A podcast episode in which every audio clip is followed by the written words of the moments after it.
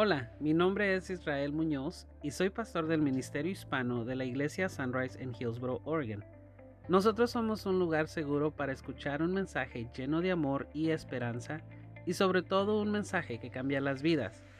Aquí te ayudamos a conectar en una relación con Dios y con otras personas, a crecer en tu relación con Dios y otras personas, a servir a Dios y a las personas y también te enseñamos a liderar a otros en una relación creciente con Jesucristo. Queremos darte la bienvenida a nuestro ministerio de enseñanza por medio de este podcast. Gracias por sintonizarnos y deseamos que este estudio y que este audio sea una bendición para tu vida. Escuchemos nuestra predicación. Señor, gracias por este servicio, Señor. Una vez más te damos gracias por lo LEC y por las alabanzas que ella nos ha dirigido el día de hoy. Padre, en este momento nos ponemos en tus manos para predicar esta tu palabra. Señor, como siempre lo pedimos, abre nuestro corazón, abre nuestra mente, abre nuestro corazón para poder recibir esta palabra de la mejor manera posible. Y usa nuestras manos, Señor, si hay algo que nosotros tengamos que poner por obra, Padre. Me pongo en tus manos, Señor, para que pueda comunicar de la mejor manera, Señor, en el nombre de Jesús. Amén y amén. El día de hoy estamos terminando esta serie de conectar, hermano. Estamos llegando al final de ella. Para el próximo domingo, como le digo, vamos a, celebrarle a los niños y vamos a predicarle a los niños, pero para el siguiente domingo, que sería el primer, que se celebra en dos semanas. Ah, del hermano Marci supo. A las madres, no, no, no. En dos semanas vamos a tener la celebración de, del Día de las Madres. So vamos a empezar una serie nueva que va a ser lo que continúa de nuestra misión y nuestra visión, que es crecer. Vamos a predicar por unos dos meses acerca de crecer, cómo podemos crecer en nuestra relación con Dios, cómo podemos crecer en nuestra relación con cada uno de nosotros y sobre todo cómo podemos crecer en la relación con la comunidad. Así que eso es lo que vamos a estar predicando después de la celebración del Día de los Niños. Ahora, el día de hoy quiero contarle una historia, quiero comenzar contándole una historia hace unos años atrás, muchos años atrás, en una comunidad de más o menos de 200 personas. Esta comunidad vivía muy alegre, eran muy unidos, todos se conocían. Y dentro de esta comunidad había dos personas con algo muy interesante. Uno era ciego y el otro era paralítico. Y como la comunidad era muy unida y se conocían todos, el paralítico y el ciego, hermanos, no se querían había mucho proyecto entre ellos dos. Había mucho problema entre ellos dos. Porque los dos querían la atención de las personas para sí solos. Y siempre había problemas. Si una persona le daba atención al paralítico, el ciego se sentía mal porque él quería recibir atención de la misma manera. Si una persona le daba atención al ciego, el paralítico se sentía mal porque él quería la atención para él. Y en una ocasión hubo una lluvia muy tremenda. Esta comunidad estaba rodeada de árboles, cayeron rayos, cayeron centellas y se comenzó un incendio, empezó a quemarse todo alrededor. En ese momento todas las personas salieron corriendo para salvarse y se les olvidó el ciego y el paralítico. El paralítico sale de su casa como puede, con las pocas fuerzas que tienen, y no pudo llegar muy lejos. De repente el ciego también sale de su casa buscando ir a un lugar seguro, pero claro, como estaba ciego y había humo, no había ningún sentido de dirección. En eso el paralítico lo ve al ciego y le grita, le dice, amigo, nos vamos a morir si no trabajamos juntos para salir de este problema. Y le dice, por favor, pongamos nuestras diferencias a un lado para poder trabajar juntos y salvarnos. El ciego mm, sabía que había peligro, dijo, está bien, voy a poner mis diferencias a un lado y vamos a trabajar juntos. ¿Cuál es el plan? Dice, tú me cargas, como así como caballito, y yo te digo para dónde tienes que caminar. Sale. Se unieron, caminaron por dos horas, salieron del peligro, llegaron hacia donde estaba el grupo de personas de la comunidad y cuando la comunidad los ve llegando, empiezan a aplaudirles, empiezan a alegrarse. empiezan a, tener mucho júbilo por ver que los dos que no se querían, los únicos dos que no se querían en la comunidad, pudieron poner sus diferencias a un lado y empezaron a trabajar juntos para salvarse y no quemarse del fuego. Pero pasó algo muy tremendo. Cuando el ciego y el paralítico empezaron a oír la euforia de alegría que la comunidad empezaba a darles, les empezó a entrar el celo una vez más. Y empezaron a pelear entre ellos dos una vez más. Nosotros fuimos a salvo porque yo fui el que di el plan para hacer esto, dijo el paralítico. Y el ciego, no, si yo no tuviera mis piernas sanas, no hubiéramos sido, no hubiéramos, no hubiéramos sido salvados. Y empezaron a pelear entre ellos dos. Pero lo que pasó, hermano, es que ellos dos no se dieron cuenta que la comunidad estaba celebrando que pudieron poner sus diferencias a un lado para trabajar juntos con un propósito de ser salvos. Ellos perdieron totalmente ese enfoque, perdieron totalmente ese mensaje. Ahora déjeme le pregunto esto. ¿Cuál de los dos realmente necesitaba ser alabado por la comunidad? Piensa en esto. ¿Cuál de los dos necesitaba realmente recibir el aplauso de la comunidad?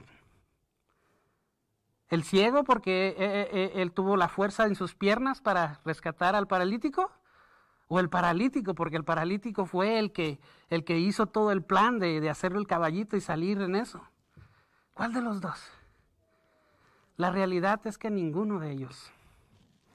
Ninguno de ellos. Creo que lo que ellos no captaron fue que la comunidad estaba alegre porque ellos trabajaron unidos para salvarse y no quemarse del incendio. Ninguno de los dos hermanos captó la importancia de trabajar en equipo, la importancia de trabajar en unidad. Esto es tan importante, hermano, el trabajo de unidad es tan importante que el mismo Señor Jesucristo nos dejó un pasaje para que vamos a leer ahorita más adelante, donde el enfoque de una oración tan importante que él hizo, la hizo basada en este tema. La conexión, perdón, la conexión entre ellos, entre los hermanos, entre los discípulos, entre las personas que en un momento llegarían a creer en el Señor Jesucristo y en la unidad que tenemos que demostrar los unos con los otros para trabajar juntos y el propósito que Dios nos ha llamado sea revelado en nuestras vidas. Es un tema tan importante, hermano, que tiene que ver con eso. Hemos estado hablando de nuestra conexión con Dios el Padre. Hemos estado hablando de nuestra conexión con Dios el Hijo Jesucristo. Hemos estado hablando con nuestra conexión con Dios el Espíritu Santo. Y el día de hoy vamos a terminar hablando de la conexión y de la unidad que tiene que haber demostrada en nosotros como hermanos y como hermanas. ¿Está listo? Dígale a su hermano ahí, dígale, estoy listo. Dígale, conéctate. Leamos el pasaje de esta oración tan importante que Jesucristo nos dejó. Vaya ahí conmigo a Juan 17, capítulo 20, perdón, capítulo 17, versículo 20 al 23. Si no trae su Biblia, tenemos dos Biblias bien grandotas aquí que nos pueden seguir. Así que lea conmigo, no te pido, y estas son palabras de Jesucristo, no te pido solo por estos discípulos, sino también por todos los que creerán en mí por el mensaje de ellos. Te pido que todos sean uno, así como tú y yo somos uno. Es decir, que tú estás en mí, Padre, y yo estoy en ti. Y que ellos estén en nosotros para que el mundo crea que tú me enviaste. Les he dado la gloria que tú me diste para que sean uno, como nosotros somos uno. Yo estoy en ellos y tú estás en mí.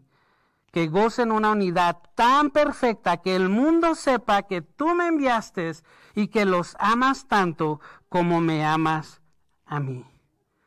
Qué palabras, qué oración tan hermosa Jesús está pronunciando en este momento. Jesús sabía, hermano, que el punto de su partida ya se acercaba. Inclusive, si usted lee más adelante en este pasaje, se va a dar cuenta que Judas Iscariote, que Judas lo traicionaría. Y de esa manera el motivo principal por el cual el Señor Jesucristo descendió de su trono se comenzaría a revelar.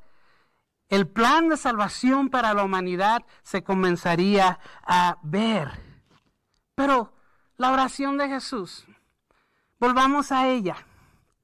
Pregúntese esto, hermano. Si Jesús sabía todo lo que le iba a acontecer unas pocas horas más adelante, ¿por qué él no oró por protección? ¿Por qué él no oró que fuego descendiera del cielo y consumiera a todos sus enemigos?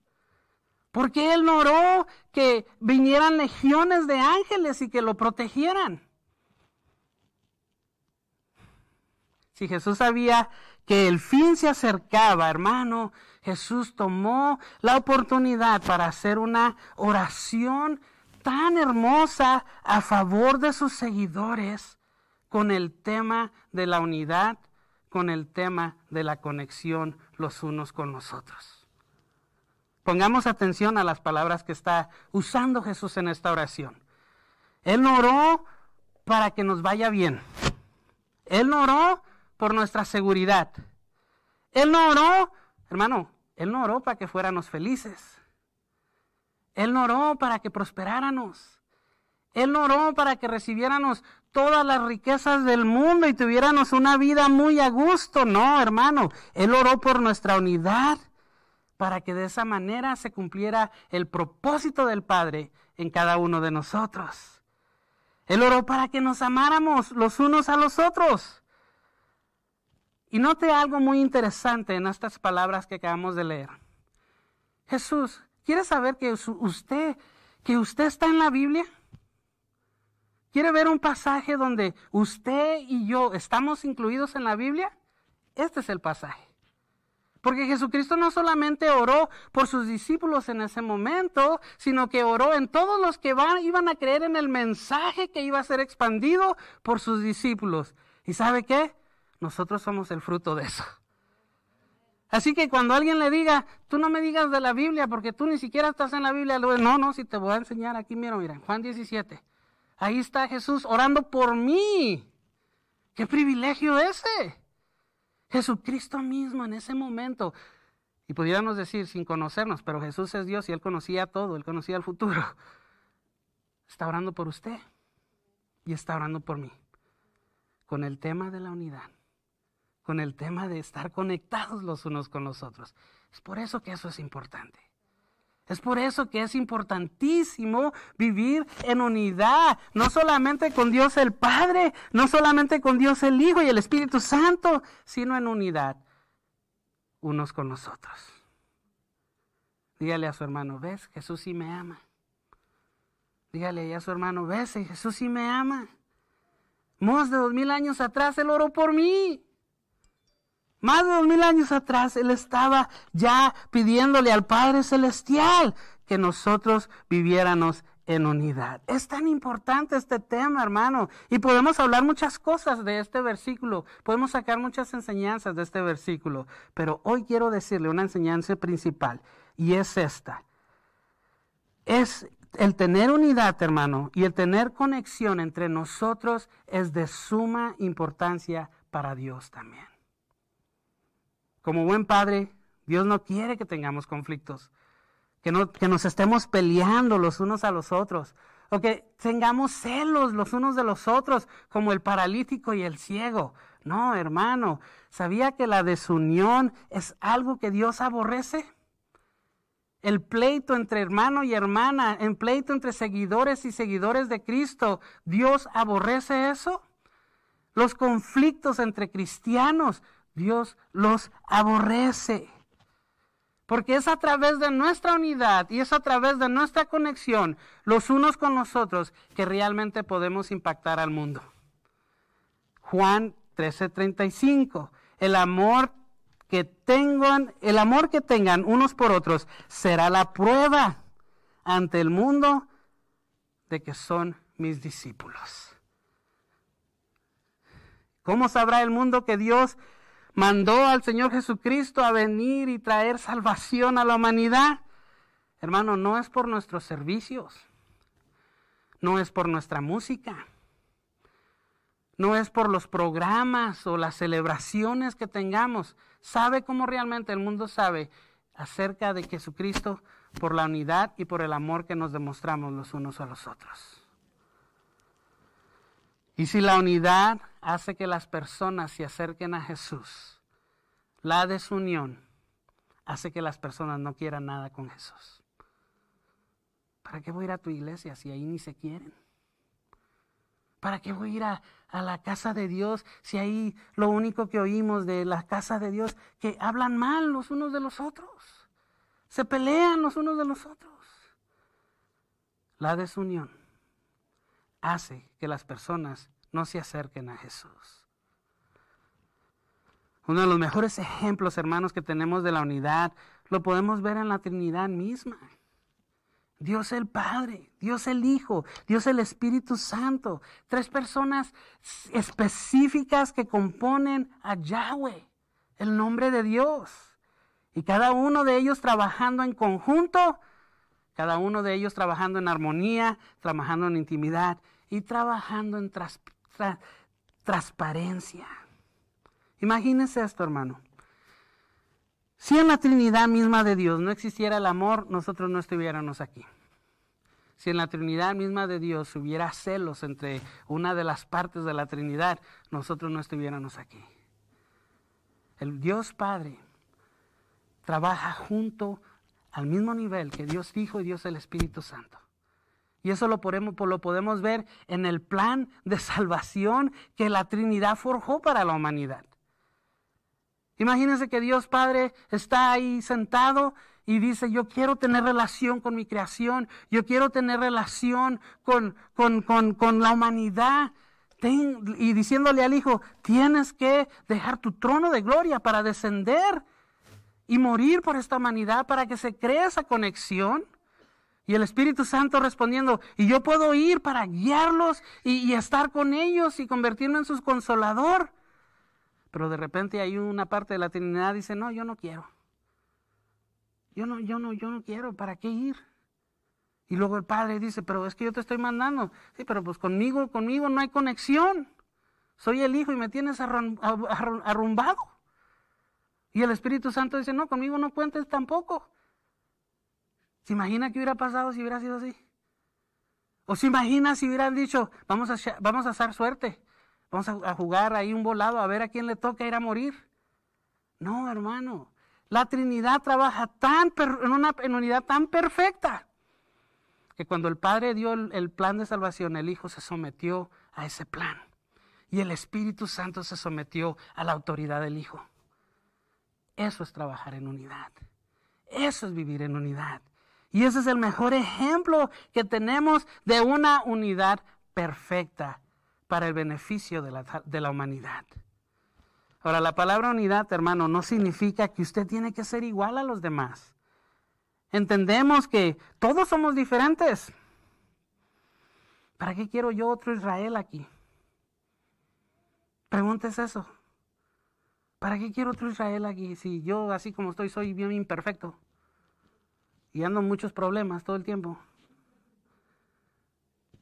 Un Israel con otro Israel Alguien me dijo ayer una frase, ¿cómo me dijeron? Niño chiquito. ¿O cómo me dijeron? Alguien me dijo, creo que usted fue hermana Laura. Niño chiquito, problemas pequeños. O niño pequeño, problemas pequeños. Niño grandote, problemas grandotes. Para yo quiero otro Israel aquí si los problemas están grandotes. No todos somos iguales y eso está bien. El estar en unidad no significa que todos debemos estar igual, que no todos debemos estar, eh, eh, que todos debemos parecernos, ser iguales. Hermano, la unidad, la unidad tiene que ver con la habilidad de nosotros poner nuestras preferencias y nuestras ideales a un lado y adaptar las preferencias y los ideales de nuestros hermanos. Eso es, y no buscar sobre todo, y no buscar obtener ningún tipo de ganancia, o ni buscar, buscar ningún tipo de alabanza de las personas cuando hacemos eso. Ahora, ¿qué significa esto, hermano? Esto significa que si todos tenemos la meta de ganar almas para Cristo, si todos tuviéramos la meta de presentar el plan de salvación a la humanidad, hermano, la mejor manera de que lo podamos hacer es trabajando unidos, trabajando en conexión, trabajando en unidad. Esa es la mejor manera de presentar el plan de salvación a esta comunidad. Y sobre todo, demostrando el amor que nos tenemos los unos a los otros. Dígale a su hermano, hermano, yo te amo. Dígaselo. Los que están acá, hermanas, gracias por estar con nosotros. También las amamos. Hermana Zaira, la amamos, hermana Zaira. Porque de esa manera se demuestra la, la unidad. De esa manera impactamos a la comunidad demostrando el amor que nos tenemos los unos por los otros. Ahora, resalta en estos versículos la siguiente palabra, uno. Cuatro veces Jesús menciona la palabra uno. Y no es que estaba jugando allá las tarjetas de uno. Se saben ese juego, ¿no? No es que estaba ahí jugando las tarjetas de uno, es que estaba tratando de dar un mensaje específico diciendo frases como que ellos sean uno, como tú y yo somos uno. Esa es ah, una exhortación para nuestras vidas el día de hoy porque no nos queda otra hermano y hermana más que ser uno. Convertirnos en uno.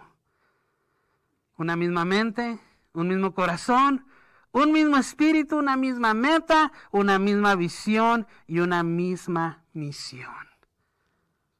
Eso no se trata de poner nuestras ideas en marcha, no se trata de que si, si tú quieres o tienes que sobresalir sobre los demás, no, eso se trata de que tú y yo tenemos y debemos tener la capacidad de someternos en humildad los unos a los otros en amor.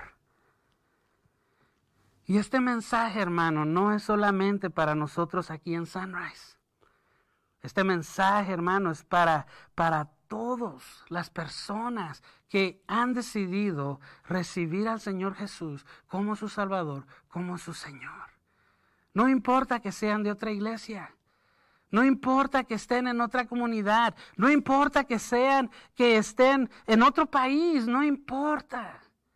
Donde quiera que estén, la iglesia de Jesucristo tiene que ser uno. Y tiene que vivir en unidad. Y tiene que tener la meta y el propósito principal por el cual Dios nos ha llamado.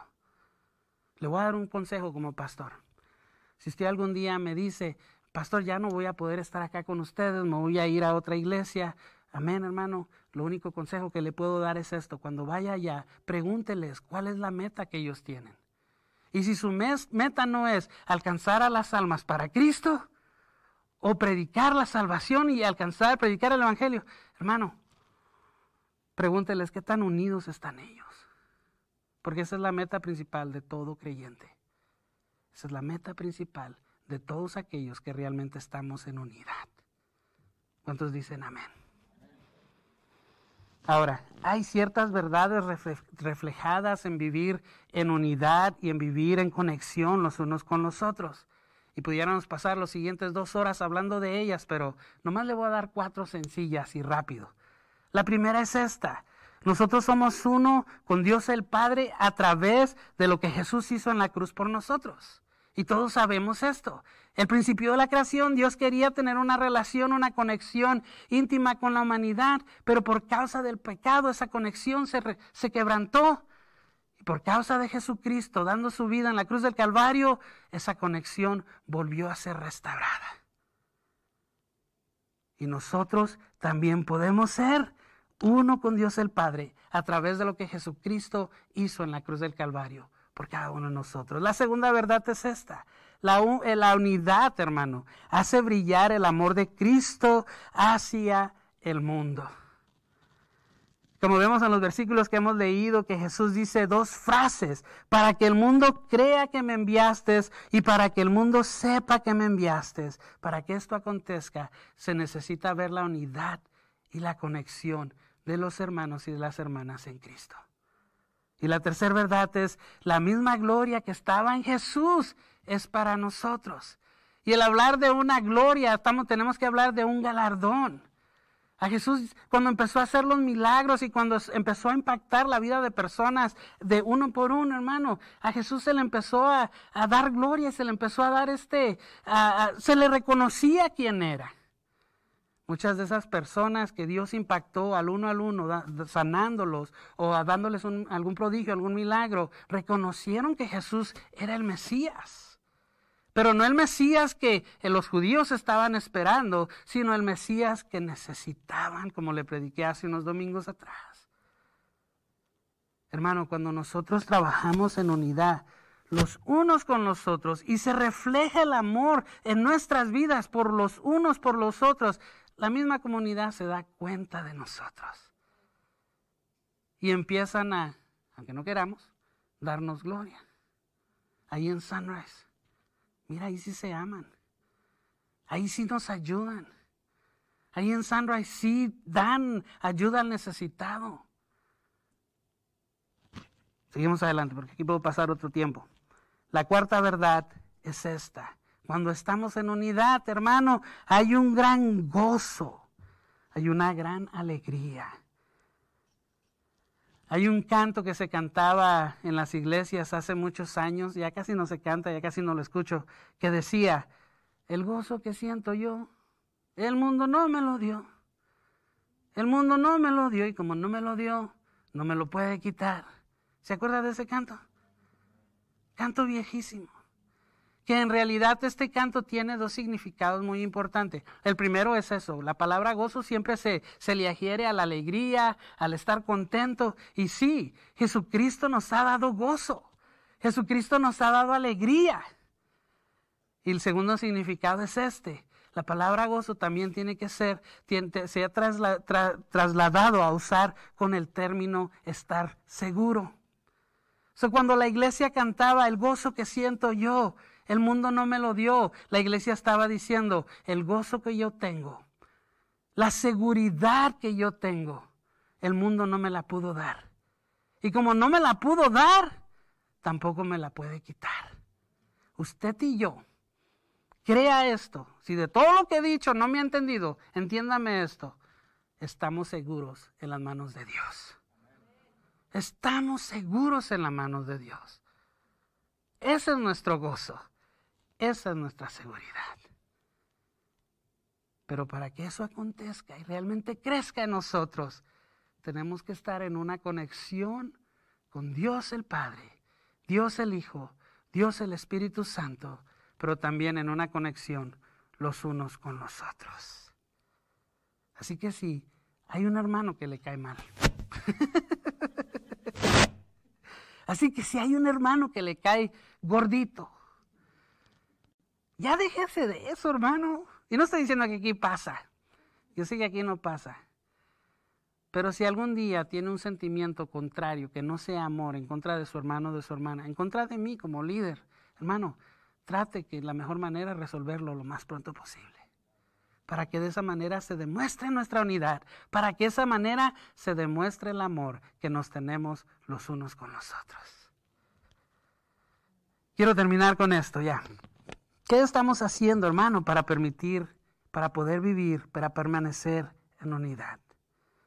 ¿Qué es lo que nosotros estamos haciendo para estar en unidad, en conexión con nuestro hermano, con nuestra hermana? Aquí del ministerio o de otra iglesia. Muchas veces esa unidad es quebrantada porque dejamos que nuestras propias ideas, Dejamos que nuestras propias creencias, dejamos que lo que nosotros opinamos tenga más prioridad que el vivir en amor los unos con los otros. Yo creo así. Y porque yo creo así y tú no crees igual que yo, no puedo mostrarte amor. Eso no está bien. A mí me instruyeron así y así crecí y nada de lo que tú me digas me va a hacer cambiar de opinión. Eso no es vivir en unidad. Eso no es vivir en unidad. La, unidad es la habilidad de poder someterse en amor los unos a los otros. Y la última cosa que les quiero decir es que tenemos que entender que Jesús en esta oración, una vez más, no solamente está orando por nosotros, para que creamos en unidad, sino que para que vivamos en unidad, como algo que tiene que ser construido. Hermano, no, Él simplemente está orando para que nosotros estemos en unidad. Y punto y aparte. No se le añada más y no se le quita nada. Es exactamente el mensaje que Jesús, nos está dejando en esta oración. Yo quiero vivir con mis hermanos, pero eso es no lo que Jesús está orando. Yo quiero vivir en unidad, pero hay en esta oración Jesús no deja lugar para estar poniendo peros. Y el vivir en unidad trae a nuestras vidas lo que hoy el mundo tanto necesita, hermano. ¿Sabe cuál es la mayor necesidad que hoy el mundo necesita? Después de un año tan pesado, después de un año tan difícil para muchos, después de todos los problemas que hemos pasado, y digo que hemos pasado porque todos hemos pasado por igual, ¿sabe qué es lo, lo que el mundo hoy necesita más? Efesios capítulo 4, versículo 3. Esforcémonos a perseverar la unidad del Espíritu, que es el vínculo de la paz. La mayor necesidad del mundo el día de hoy es recibir paz. Esa es la mayor necesidad. Paz. Paz. ¿Cómo está usted el día de hoy?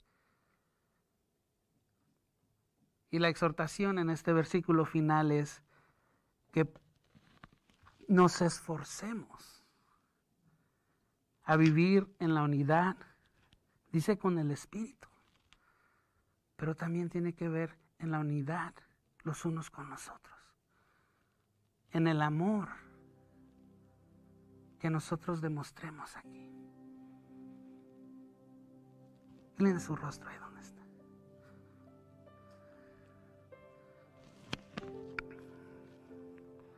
Señor, gracias por esta palabra que tú me has permitido predicar, Señor.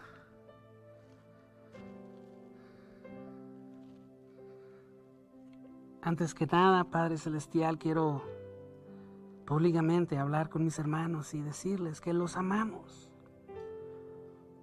Que nuestro deseo a través de estas prédicas no es crear ninguna disensión y que no es crear ninguna causa para que ellos se sientan incómodos, sino para, sino nuestra intención al predicar estas prédicas es que realmente reflejemos ese amor entre, entre unos y nosotros, que reflejemos esa unidad entre nosotros, sobre todo que reflejemos esa conexión contigo, con el Hijo, con el Espíritu Santo y con cada uno de nosotros. Señor, yo en este momento oro por cada uno de los que me han escuchado, tanto aquí presente como los que están en línea. Si hemos cometido el error de permitir que algún sentimiento contrario en contra de un hermano, de una hermana, se permanezca y se anide en nuestro corazón, Padre, en este momento te pedimos perdón. Perdónanos, Señor. Y permítenos restaurar si es una relación que necesita ser restaurada con mi hermano, con mi hermana, permítenos restaurar esa relación. Si solamente es un sentimiento que no ha venido a perjudicar la relación, pero ahí está, Señor, quita ese sentimiento para que podamos realmente reflejar el amor que nos tenemos los unos con los otros. Esa es mi oración. Ese es mi deseo. Y yo sé que eso es lo que tú deseas también. Que el mundo allá afuera conozca acerca de ti, acerca de tu salvación, acerca de tu evangelio, por el amor, por la unidad, por la conexión que nosotros como tus hijos, como tus seguidores, estamos demostrando. En el nombre de Jesús. Gracias por participar con nosotros escuchando nuestras enseñanzas. Queremos hacerte la invitación a que participes con nosotros en persona en nuestro servicio los días domingos a las 2 de la tarde. Nuestra dirección es 6701 NE Campus Way, Hillsboro, Oregon 97124. O puedes participar con nosotros por nuestras redes sociales los días miércoles a las 7 pm en nuestra noche de estudio y los domingos a las 2 pm en nuestro servicio regular. Búscanos como Sunrise Ministerio Hispano. Que tu día sea de mucha bendición y hasta la próxima.